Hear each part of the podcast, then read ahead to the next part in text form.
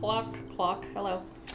Hope you guys are doing okay in your isolations. If you uh, have the privilege to isolate right now, It's true, I, I would consider that a privilege. That for sure. we've been able to stay at home for almost two months now. Well, it's not exactly by choice, but Right, right. But I feel grateful that I'm not working, and then I'm getting paid to sit at home. yeah. Well, we're not exactly getting paid. We pay for all of our unemployment Yeah. with our taxes. Yeah, There's- wait a it's not free money, and we're gonna get taxed on it later as well. We're getting taxed on the money we were taxed on. I don't like that. Um, yeah, so we're doing a little a check in. Uh, No, a chicken. a chicken.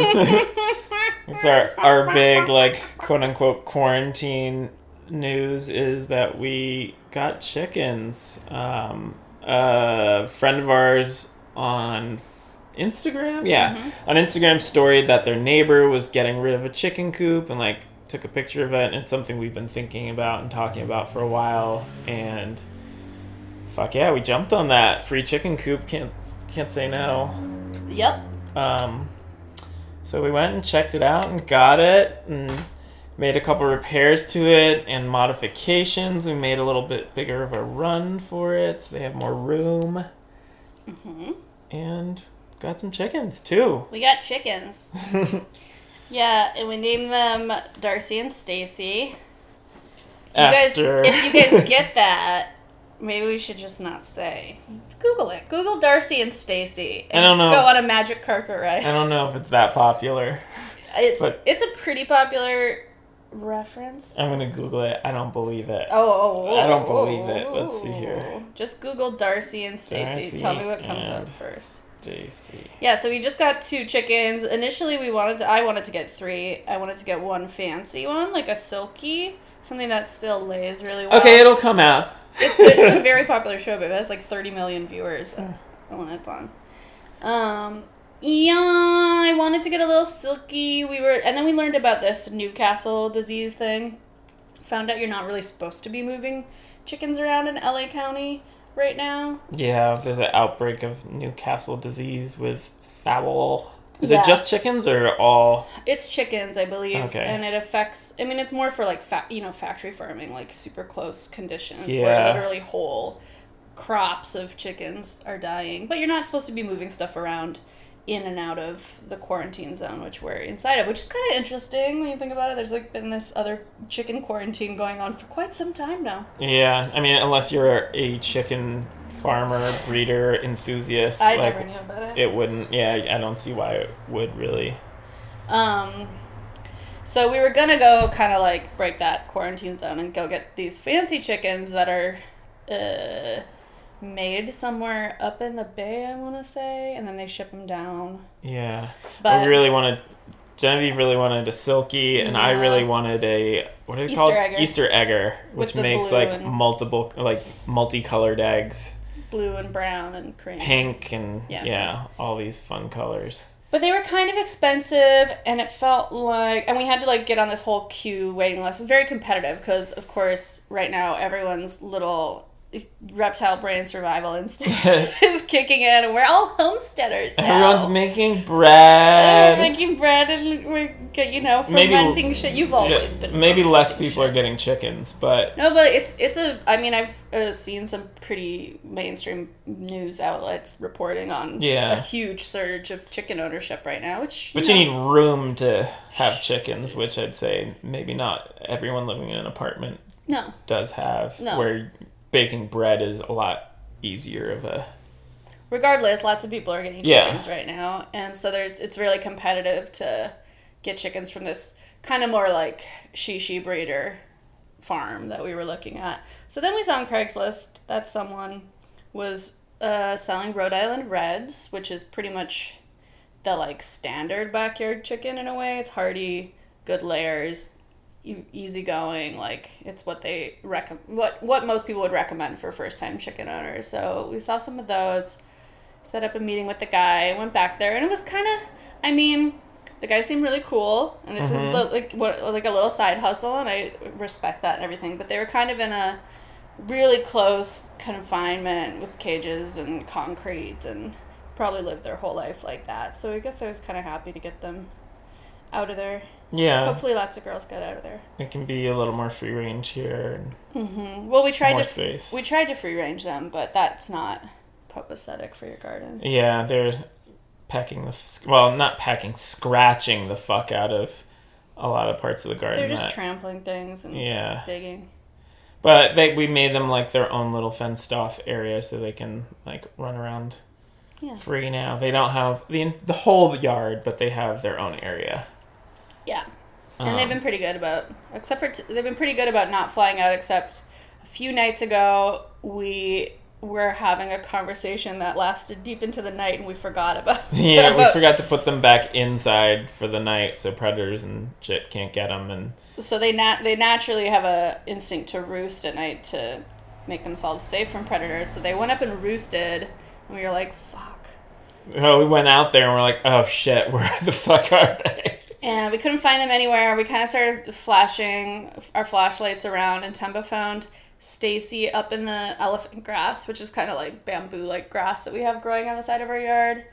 And then we couldn't find Darcy, and I I felt like she probably had flown into the grass and fallen or stumbled down or something like that. So I went down onto the street, and she was perched up on the fence on the street, just kind of looking like at like face level of where a person would walk by, just like perched there, which I thought would, would have been kind of funny had someone come along and just seen this chicken. Oh, I think I think if we left her out there all night, someone Someone someone, would have taken her. Oh, sure.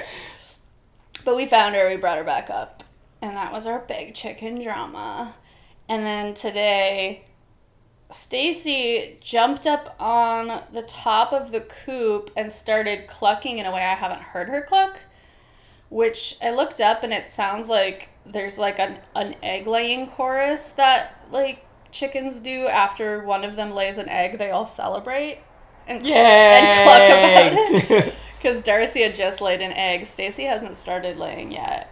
But um Stacy is clucking but kind of like a rooster. Like it didn't sound like a cock or cock or caw, but like yeah. They one thing I really like about them is they're they're pretty quiet. Yeah. Like even they only really make noise if you're like near them or trying to pick them up. Then they're kind of they're kind of like "Wah, wah, wah." Really but it's low, very really low. Yeah, it's very low, um, which is nice. Not to yeah. I don't know. They're not loud girls. But today was the most I've really ever heard out of them when she jumped up there. yeah, Like I could hear her from inside the house, which is unusual. it's an egg celebration. I guess so. unless she's a, unless she's a hermaphrodite chicken rooster, which can happen, which is that hens with I guess like a, a some kind of gene mutation can exhibit the behavior and the look of a rooster, but still be a sexed female. Yeah. Maybe she that's her because she hasn't laid mm. any eggs yet. She's either young or she's old or she's secretly a rooster. She might be a late bloomer. She doesn't really look like a, a rooster though. No, not yet. Not yet. I don't know. I'm like obsessed with the idea now that she's she's a she's a trans chicken. Well, that's cool. Or We'll eat her. yeah, we'll eat her. we'll eat her. Them, eat them. we'll eat them. Um, but yeah, the chickens are kind of I don't know. You know, I can't remember what we talked about on the last podcast, but I feel like it was kind of about Uh, I think it was like a testicle update. ooh testicles. And that's right. um, there's something else, and, and I think we were just kind of ranting about the whole COVID thing. The. COVID thing, yeah. It seemed like that was relatively new at the time. Now, Yeah, I feel it's like this is. Have we been here forever? is this our lives now? well, Uh, it is. it is. But It is, and I feel like it's unlikely to uh, ch- change to anything we've been familiar with, back to anything we've been familiar with anytime soon. Besides, like, I don't know, I'm pretty familiar with hanging out at the house, so yeah, you're okay. I'm good. Excuse me. And having the chickens, I don't know. I get a little, like, obsessive with new things, you know? Mm-hmm. Every morning, Genevieve wakes up. How are the girls? And she like runs out there, and, And I check And on you- them like once you an hour. You sit there and you watch them for like a good half an hour in the morning, which is good. good. You get It's some good. sunlight and Yeah, I've been out in the air. garden more. That's good, right? But Yeah. but also it's good to observe your flock because then once if if anything changes if they have weird behaviors. if they have weird behaviors, you know what's normal and what's not. It's just like a breast check, yeah, you know, checking for. Ooh, is that a lump? I checked them. Check my lumps. Those are in the normal lumps. Those are normal lumps. My boobs feel cold. Did we talk about the breastfeeding thing on the last episode? Or the. I think we did a little, right? I think so. Right before we started this podcast. I mean, we did on we did on OnlyFans. Too. Right before we started this podcast, Temba was squeezing a few drips out of me. So we got a full farm here. We've got milk. It's like a mini farm. We've got a micro farm. I'm the heifer. Is that what they call milk milking cows? I think that's just. I think that's a, a female cow. And then we got two chickens. I want more chickens. No, Did we watch that? We, we don't. Oh God. Eh, well, we don't have enough room for more chickens right now. Uh-huh. Ethically, I don't think. I, I but mean, yeah, we watched. What was the name of that movie? Uh, for the birds, It was like a documentary about this like chicken lady, chicken hoarder. chicken hoarder. She had like 150 chickens, geese, ducks, turkeys in like squalid conditions and living in her In her house, her house was her like house was a a, chicken, chicken coop. coop. Her husband was really fed up with it because he was wit, sleeping. wits end. they were with, like, sleeping with chickens, with chickens shitting in the bed next to them. It was And it seemed like he worked Awful. nights, and they had like roosters mm-hmm. fucking Ro- making oh. noise in the morning, and just yeah. It was something. Uh, I'm not gonna become a chicken hoarder. I promise you this. No more chickens unless we have like yeah, unless we're like Unless one of them dies or something too. I mean, more space. yeah.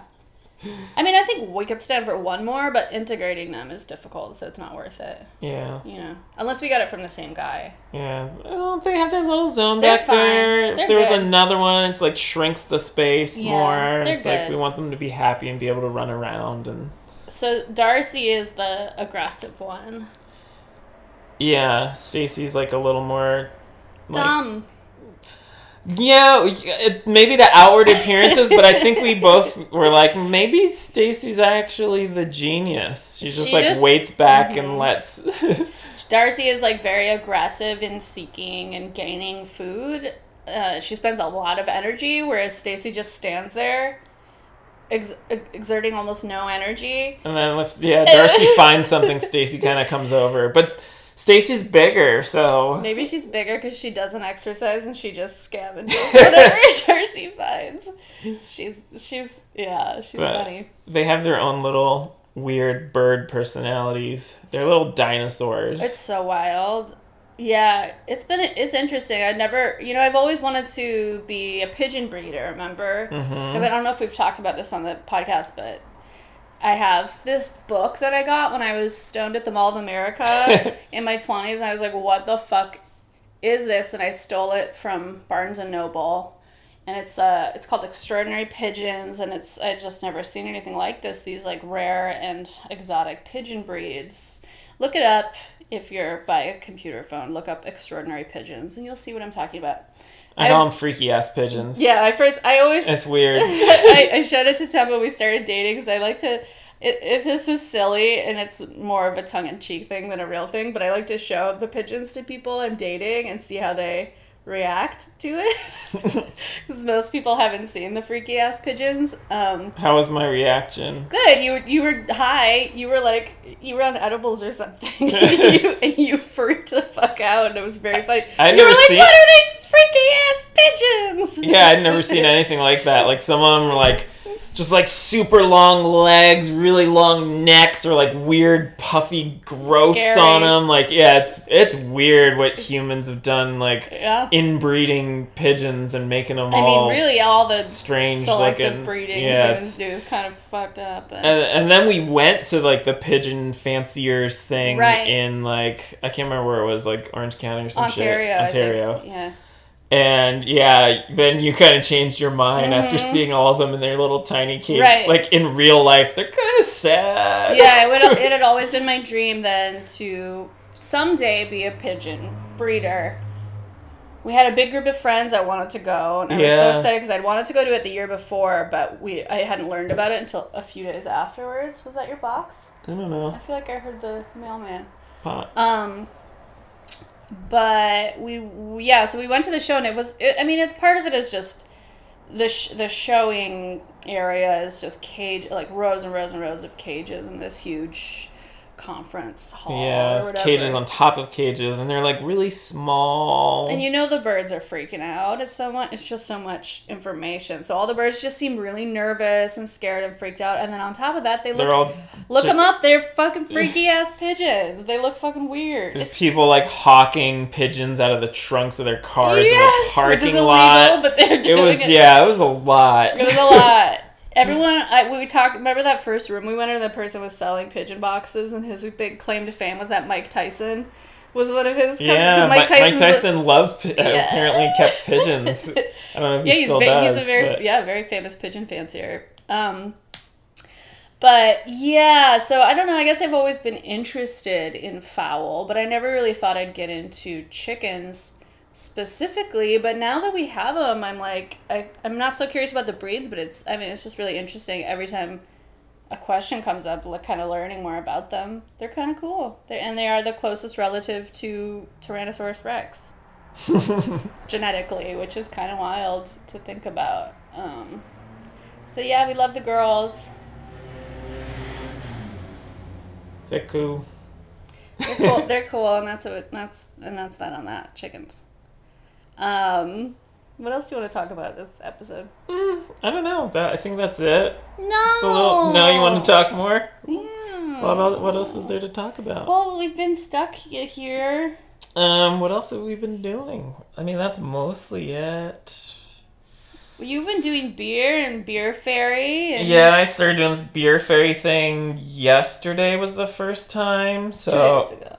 Two days. Oh, was it two days? Yep. Oh, I don't know. Who am I? What time is it? So, I mean, if you don't know, I, I brew beer and um, the most delicious, sacred, healing, and herbal beers you will ever have if you ever have the privilege of having them, which only a few of us get to. Temba refuses to sell out. oh, I I'm not opposed to selling them, but I don't know if I I looked into your brother like. My I mean, brother's obsessed with Yeah, your brother was saying, "Oh, should have you ever thought of doing it commercially?" And like, I've kind of thought about it, but after you told me that, I like kind of googled what is it, you know, what's the process of starting a brewery, or it's too much shit that I don't really want to deal with. I have no interest in running a business, and I, it's like a million dollar startup, and like, I'd rather like sell my beer on the underground, like supper clubs or like raves or art things or whatever. It sounds way more interesting to me than like actually running a brewery. Unless there's someone, unless I know someone that's like, hey, I want to do all the business shit, and you just do all the fun creative shit. And we haven't. We're aligned on. If it if I did that, I wouldn't want to do like a big brewery. It would be a very small and kind of not sold in stores, just there, kind of a thing. Um, but yeah, so uh, I've been brewing a bunch of beer during the lockdown shit, and um, I want to like share some good cheer to people who are interested in beer or whatever I'm doing with beer. So I wrote put put on Instagram that I was giving away some beer, and the first people to comment um, we're gonna get some. So the other day I rode around and delivered like two beers, I think it was, to each person. I think, well, the, the night before I gave some to Marissa and her partner, and then like three other people. So that's the plan for that is to keep that going. Gift beer. Gift beer, beer gifting. No one gave me any empty bottles though, so I gotta like scrounge up some more Mm. bottles. Were they supposed to give you empty bottles? Well, um, I asked for it. Yeah, I was like, if you have empties, please give me empties. Um, but if not, it was okay. I think one person said they had some, but they didn't end up bringing them out. Mm. That's fine.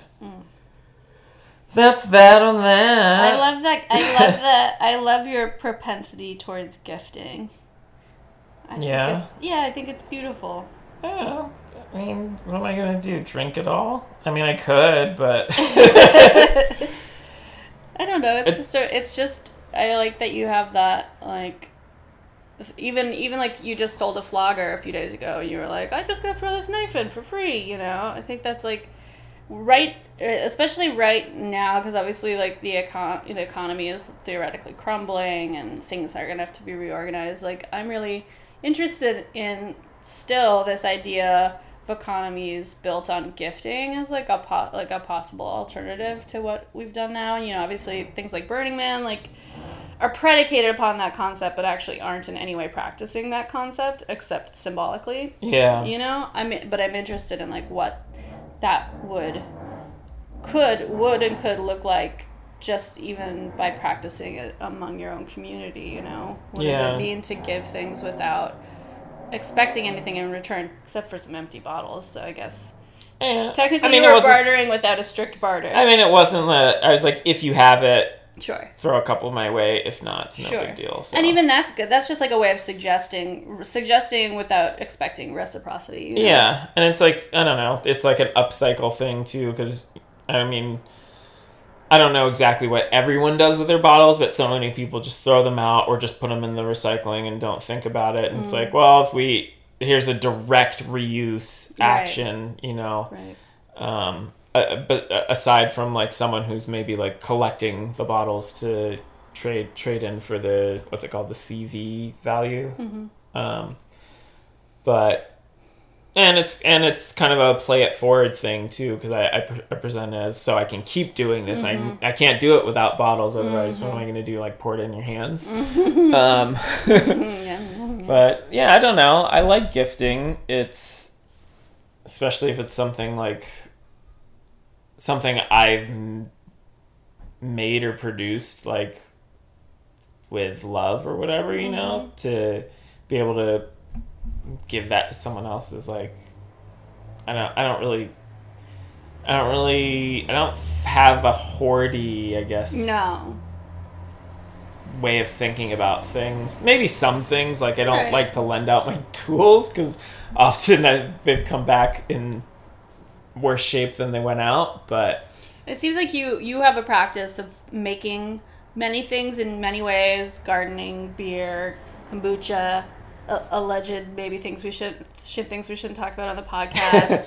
um, you know, but it, and it seems like a lot of your doing that is tied to gifting of having things that are valuable but also relatively low cost to create from your end right and kind of just ke- like create a cycle of generosity like a a, a, gener- a, yeah cycle of generosity in the relationships you have. It's very like um yeah like a relational practice to have so many things that you can give away. Yeah, I think it's interesting because, too, because I mean these are things that it's like a seed turns into this much larger, much more generative material, you know, and that but that's so different than having worked for money to get a tool or something like that, which is like a static entity that you had to do all of this labor to procure, you know. It's like it's I don't know, I, I do think it's really interesting the things that you're giving to you know like recycled wood salvaged wood that you got for almost nothing but being able to like create it's not almost nothing. well okay i, I guess i'm thinking of like the early the early oh, wood that we okay. got Yeah, there's there was a early batch of wood we got for like Craigslist For free. free. Someone was Sure. like cleaning out their uh, storage unit, right no you're right but the newer stuff is not the like newer that. stuff's not low cost. Um, but still, just like I don't know. I just think I think it's interesting, and I think if more people had that mindset, or even just enjoyed making things, like for me, example for me as an example, like I don't have that many things to gift in that way, except intangible things, which is like always I don't know. But I mean, intangible things are no less worth. You know, it's They're just yeah, they're they're no less worth. It's just a different economy, you know. It's, Yeah. it's, it's the same economy, but it's like a different uh, materiality is like really essential to our lives. You know. Yeah, but it's it's also it's like what it's what who's the person and what exactly is the thing. Because like mm-hmm. to someone like recite like writing a poem for them mm-hmm. might be like that might be the thing that really like brightens their day and they feel wonderful about mm-hmm. that just as much as someone might not give a shit about beer you Yeah, know?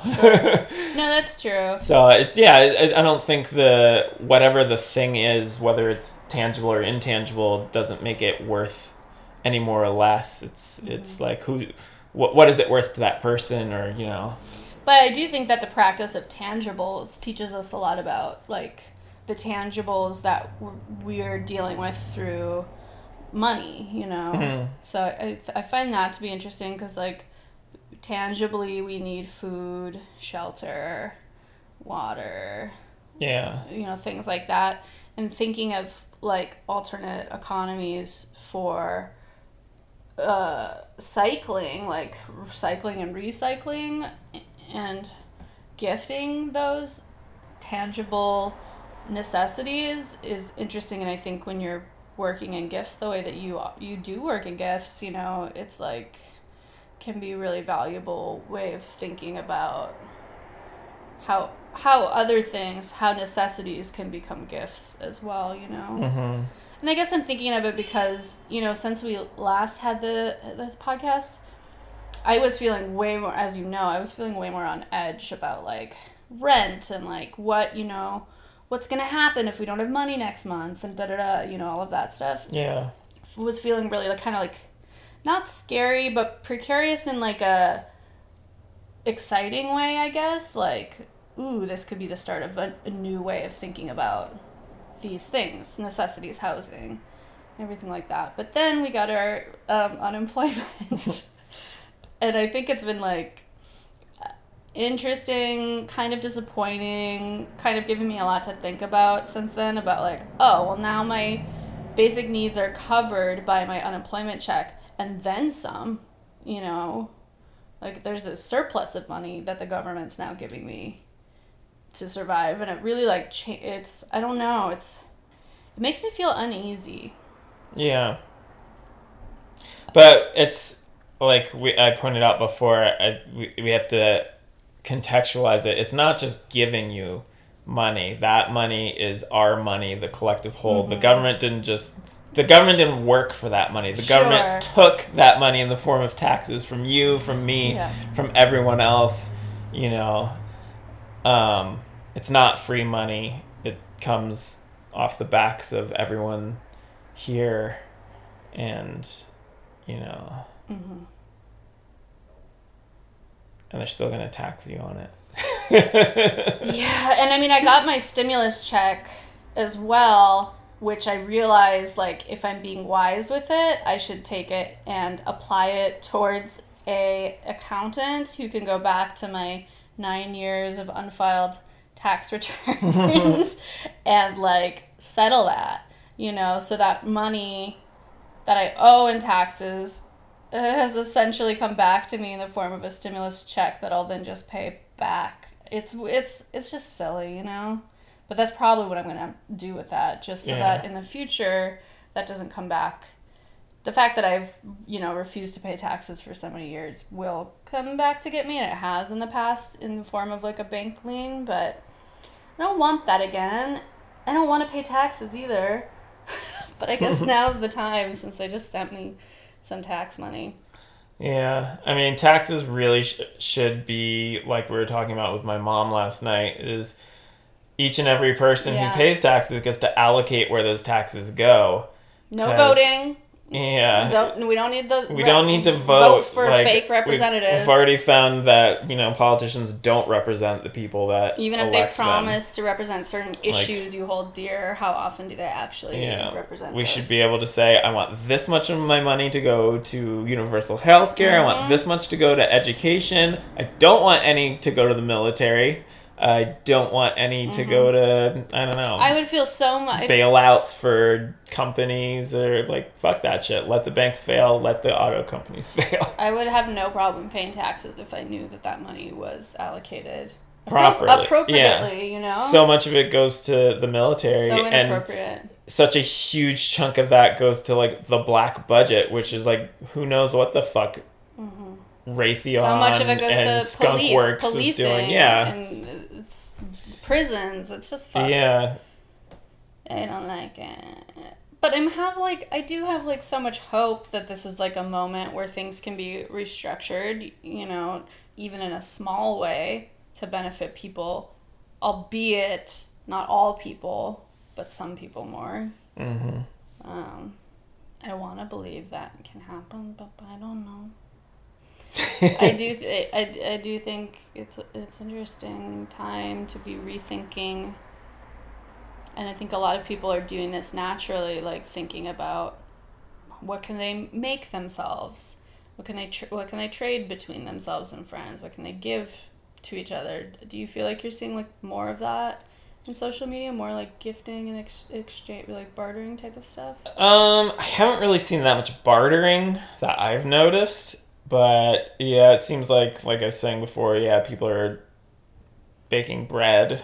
Which is, you know, it's trendy and sm- small and kind of dumb, but it's also like, it. I think that I think people's instinct is to want to do want to create for themselves Yeah. and want to help out their friends or neighbors or family or whatever, you know. Yeah. Their immediate circle. I mean, I think I feel like it's not. I don't. I don't see any more bartering or anything than normal. I think it depends on where you are. Because I think that's a normal part of reality for people who don't make much Sure, money. sure. Is that you rely on your friends, your family. Mm-hmm. You know, I'll help you out here. You help me out here. Like that's a survival Mm-hmm.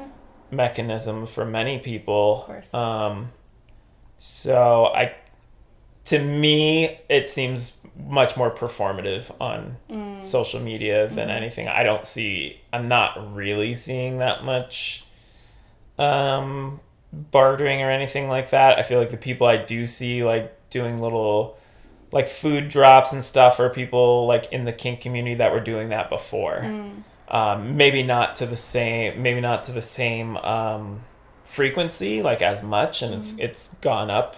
You know now that there's people in the com- in like the kink community that you know are by themselves. Mm. They their partners are far away or don't have partners, and you know have kind of been landlocked in Mm. their living situation. But I don't know. There's also the redistribution of funds, you know, that's happening. I'm not going to say wealth because I don't think the actual wealth is being redistributed appropriately again, but people that that thing of like helping each other out too. There's so many, you know, mutual aid projects and Mm. ways to give money to people and and and projects that need it right now. Yeah. Which is, you know, been going on forever with GoFundMe's and stuff and obviously it's disturbing when you see how much medical care is is done that way, you know? Because Yeah. you know, most of us would say that should be a human right that the government provides. But at the same time, I'm sort of like, well, maybe the like networked care of constantly redistributing the funds we have as this kind of global neighborhood is like a better goal to strive towards instead of saying, okay, yeah, they'll give the government my money and they're going to figure out how to distribute it for us, you know? Yeah. I definitely uh, prefer and like to see people redistributing the money. I mean, uh, that would be ideal, but I don't think I don't think the government's going to give up No. collecting those taxes. No, so the fact that they're taking so much money from us, they need to be putting that into uh, social welfare They're and not. yeah, they're not. It's going to fatten like corporate interests. It's going to the military, Mm-hmm. and neither of those. and the is- pharmaceutical companies, which are going to Well, profit uh, so much. Uh, that's a corporation. yeah. Like they don't. That doesn't benefit. That doesn't benefit the people that are that's generating this Mm-hmm. income for the government. I just like to see. I like to see that, and I, I guess like. I guess my opinions on UBI might be changing a little bit. Yeah. Experience experiencing for the first time getting money as a baseline for existing. Um, the way that we are right now with unemployment, it definitely makes me think differently about it, but but my biggest issue with UBI has always been if we if UBI was enacted, I I've always felt like inflation would be an issue because if everyone has a baseline, won't everything inflate to make that baseline less valuable? That's just maybe my basic understanding of economics. Maybe it doesn't work that way. Yeah. I mean, I feel like we've kind of been in a constant cycle of that ever since I can't remember which pres- president it was like took the US dollar off of being backed by anything. Like it's we literally have fiat currency. It's not worth anything. It's it's I mean, the, the value is is made up anyway. yeah it's all made up. It's all because it, it used to be backed by a gold standard um, but it no longer is. Like our money's it's all it's, it's play money it's like we're all, we all collectively have agreed that this is something when it's really not So does the Fed set the value? Like what? What is the the Federal Reserve? um yeah i believe so They're just kind of like. but the federal sure- reserve is like a private bank it's Mhm. not it's there's nothing federal about the federal reserve Hmm. it's it's just a title or the the name itself just makes it sound like it's a government agency when it's really it's part of the uh, what is it the world world bank Mm-hmm. But yeah, the the idea of UBI is making more sense to me experiencing it, uh, in a sense, experiencing it now. Because I mean, we're essentially getting twenty twenty four hundred dollars plus a month with our with that six hundred dollar addition to the unemployment, that's a lot of money to me. like that's a lot of money, and I don't really need it for anything because we're not buying entertainment or eating out or going on trips. I'm not buying anything, you know. yeah oh you so have the, a, the best I can do is redistribute it what I don't need, you know. yeah But so having the luxury of that too, the luxury of redis- redistributing t- to the things that I believe in, you know, or the the causes that I believe in, I guess, people I want to see thrive, whatever. Um, I think that that is like, an like an interesting part of the UBI idea too. Is like if you have everything you need, like I have a low cost of life then being able to say it, then, then it does become voting with your dollar in that same way it, that we can't with taxes say go towards this go towards this go towards this ubi allows you to say okay the, i have my needs covered and i have this surplus so i'm going to put it towards this this and this you know yeah and i like when individuals are able to allocate funding as Yeah. opposed to begging your representatives to allocate it yeah you know Yeah, I, I, I don't think that's a reality for a lot of people though, because if you have kids Oh, or a bigger family, it's course. like But that's where that's where I mean Yeah. that surplus goes. That surplus should go so that people have their needs met. If they if the UBI isn't meeting their needs, yeah, but then I can take the surplus and relocate it. Hopefully, enough people are doing that to pe- people and pla things that they care about that everyone's needs are then met. yeah, You know, it's a networked re- reverberation.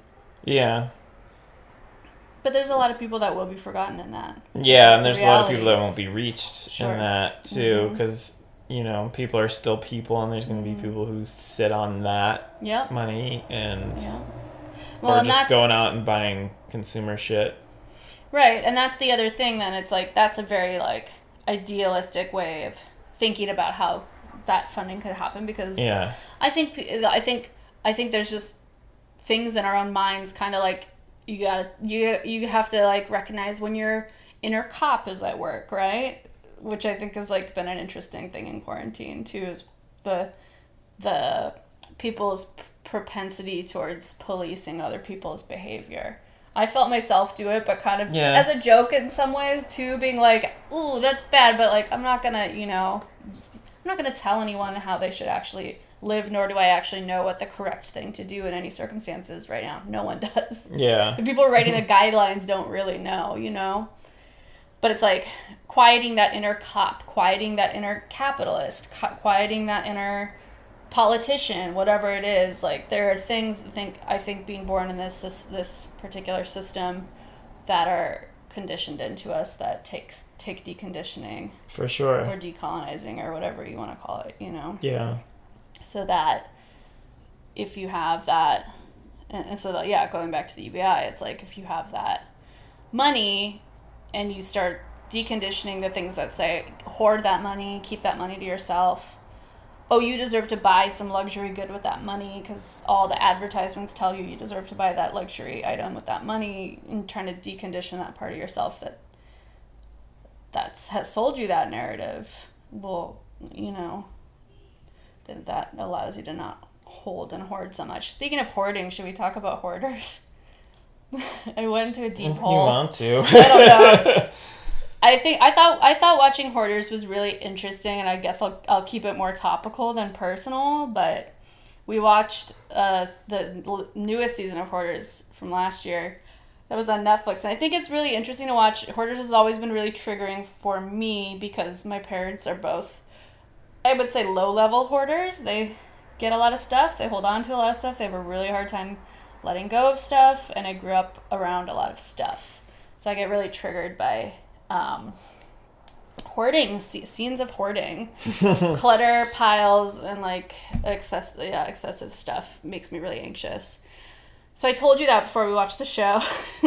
Yeah. but we decided to watch it anyway and i did i did kind of get past my initial anxiety and it was really into the show especially because i think hoarding is such a fascinating phenomenon and a, and sickness in in our culture Yeah, it's an interesting psychology. Mm-hmm. It's um, I don't know. Yeah, it's uh, I I when Genevieve and I first got together, I was working part time for like a moving and storage company, and firsthand got to experience some pretty intense hoards. yeah Um, so yeah, I, I guess I I have like a little c- come at it from like a little different perspective, having not really like had the experience of living in it, but being expected to pick people's like hoards up and pack them up. Mm. gross Just uh, yeah, pretty pretty gnarly.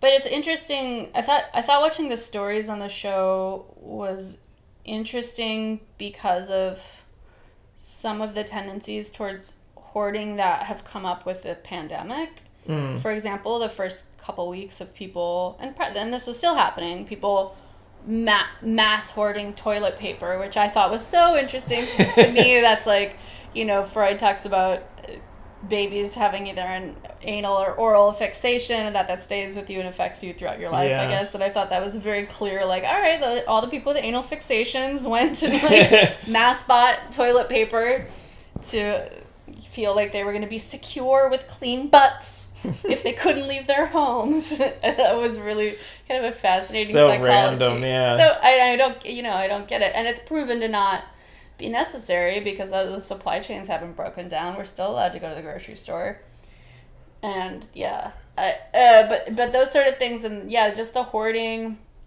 I think I mentioned it on the last podcast too, like before we started getting our unemployment. My I, I said like my my my own hoarding instinct or instinct to hold came into play. Just like, well, I'm not ready to redistribute what excess money I have because what if I need it? You know, this Yeah. kind of anxious grasping, which might be survivalistic in some ways, but I would say that survivalism and hoarding are super entwined.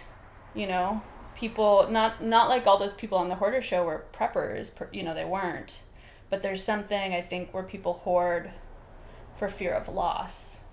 Yeah, I'd say I don't know if it's, uh, at least from my perspective, I don't know if it's as connected to survival in the sense of like I need this resource It's like to psychological survival. Yeah, it's more of like a yeah, like a uh, like a projected survival uh, Defense mechanism. defense mechanism. Yeah, Yeah, where agree. it's it's not yeah, it's not like it's like something directly like they think they need all that stuff to protect themselves from something they can't quite yeah something they can't control or bring into consciousness yeah per se. But uh, yeah, I, I did. I do think it's. I would say I would recommend listeners watching Hoarders if you can stomach it. It's a little. It's truly. It truly activates the fifth sense, human uh, sense of disgust or emotion of disgust. Like it's it's gross. It's disgusting. You know. And, and to me, it's like not. I'm not saying disgusting like you, those gross individuals who do that. It, I mean, just the disgust is like, it's part of a larger issue that I really think is bred of being born in a capitalistic society, and not Mm. all not all societies have uh, like hoarding as a psychological condition. You know, it's a real it's a real condition for our particular sick, particularly sick society in America. Excess. Yeah. Yeah, excess in the American dream, and Yeah. excess in like I can have it all, and excess and I need this, all this stuff to prove my worth as a human. Materialism, yeah. Materialism, yeah. But you know, chickens. I think it's all really related and interesting, and I do think like chickens. So we got the chickens for eggs, you know, and it kind of I don't know. To me, that all like spirals together in an interesting way of like going back to the gift and and and all of the gifts that we cultivate and receive from that outdoor space that we have, you Mhm. know, and that you cultivate with the earth and the worms and the bacteria and the mycelium and, and now these chickens, which are different than plants, but not too different, right? In which way? I don't know. I get, I've been thinking about that thing we talk about when we have done interviews for Sacred Sadism about um, valuing organisms with two eyes, like Oh, us. yeah. And I've, I kind of noted it in myself. I was like, why am I so much more interested in the chickens than I am in the garden? You know, and I'm I'm spending more time with the garden. You know. Yeah, I think pr- it's probably a more like conceptually relatable experience. It's a thing that moves and you can watch it eat, and mm-hmm. whereas And poop and yeah, whereas plants are like a much more slow moving to the you know to the naked eye kind of an organism. You know, you, some plants are pretty quick growing where we go out there and like the beans are oh, like the beans are just spiraling. like oh wow that thing's really moving Yeah. but so many other plants you know it's Mm-hmm. not it's not as readily observable Mm-hmm. um, in that sense but And the chickens give these like really ta- like ta- at least Darcy gives this really tangible gift every day of the egg, you know. Mm-hmm. Not that she's thinking of it as a gift per se. yeah she's like i'm making babies It's just what she does. Just like I'm shedding my uterine lining right now, and I'm gonna give that blood to the plants. Like, is that a gift? E- Similar to Stacy. I don't know, because Stacy's not consciously giving us the egg to eat, nor does I think she know realize that we're taking those eggs and eating them. Yeah It's Darcy? Did I say Darcy or Stacy? i thought you said darcy Okay, I said Darcy. But anyway, eh, oh, yeah. Well, let's just leave it at that. I do think the chicken, the gift, which came first, the the chicken or the the gift. That's the name of the episode. yeah Yeah. okay The chicken or the gift. and so it shall be named And so it was. so it was. Clock clock clock. and things will gold Cool. thanks for listening hope you guys are doing okay out there Send us your stuff as I'm about to repeat in the outro. send us your stuff Send us your email as I'm about to repeat in the outro. Bye. Bye. Thanks for listening to Cosmic Halitosis. If you have questions or comments or want to yell something at us, email us at cosmic with a K halitosis, cosmic halitosis at gmail.com. Please subscribe and like the podcast. And you can follow us on our personal Instagram accounts. I am Gorgeous Taps, and Temba is Tembizzle, T E M B I Z Z L E. Thanks for listening.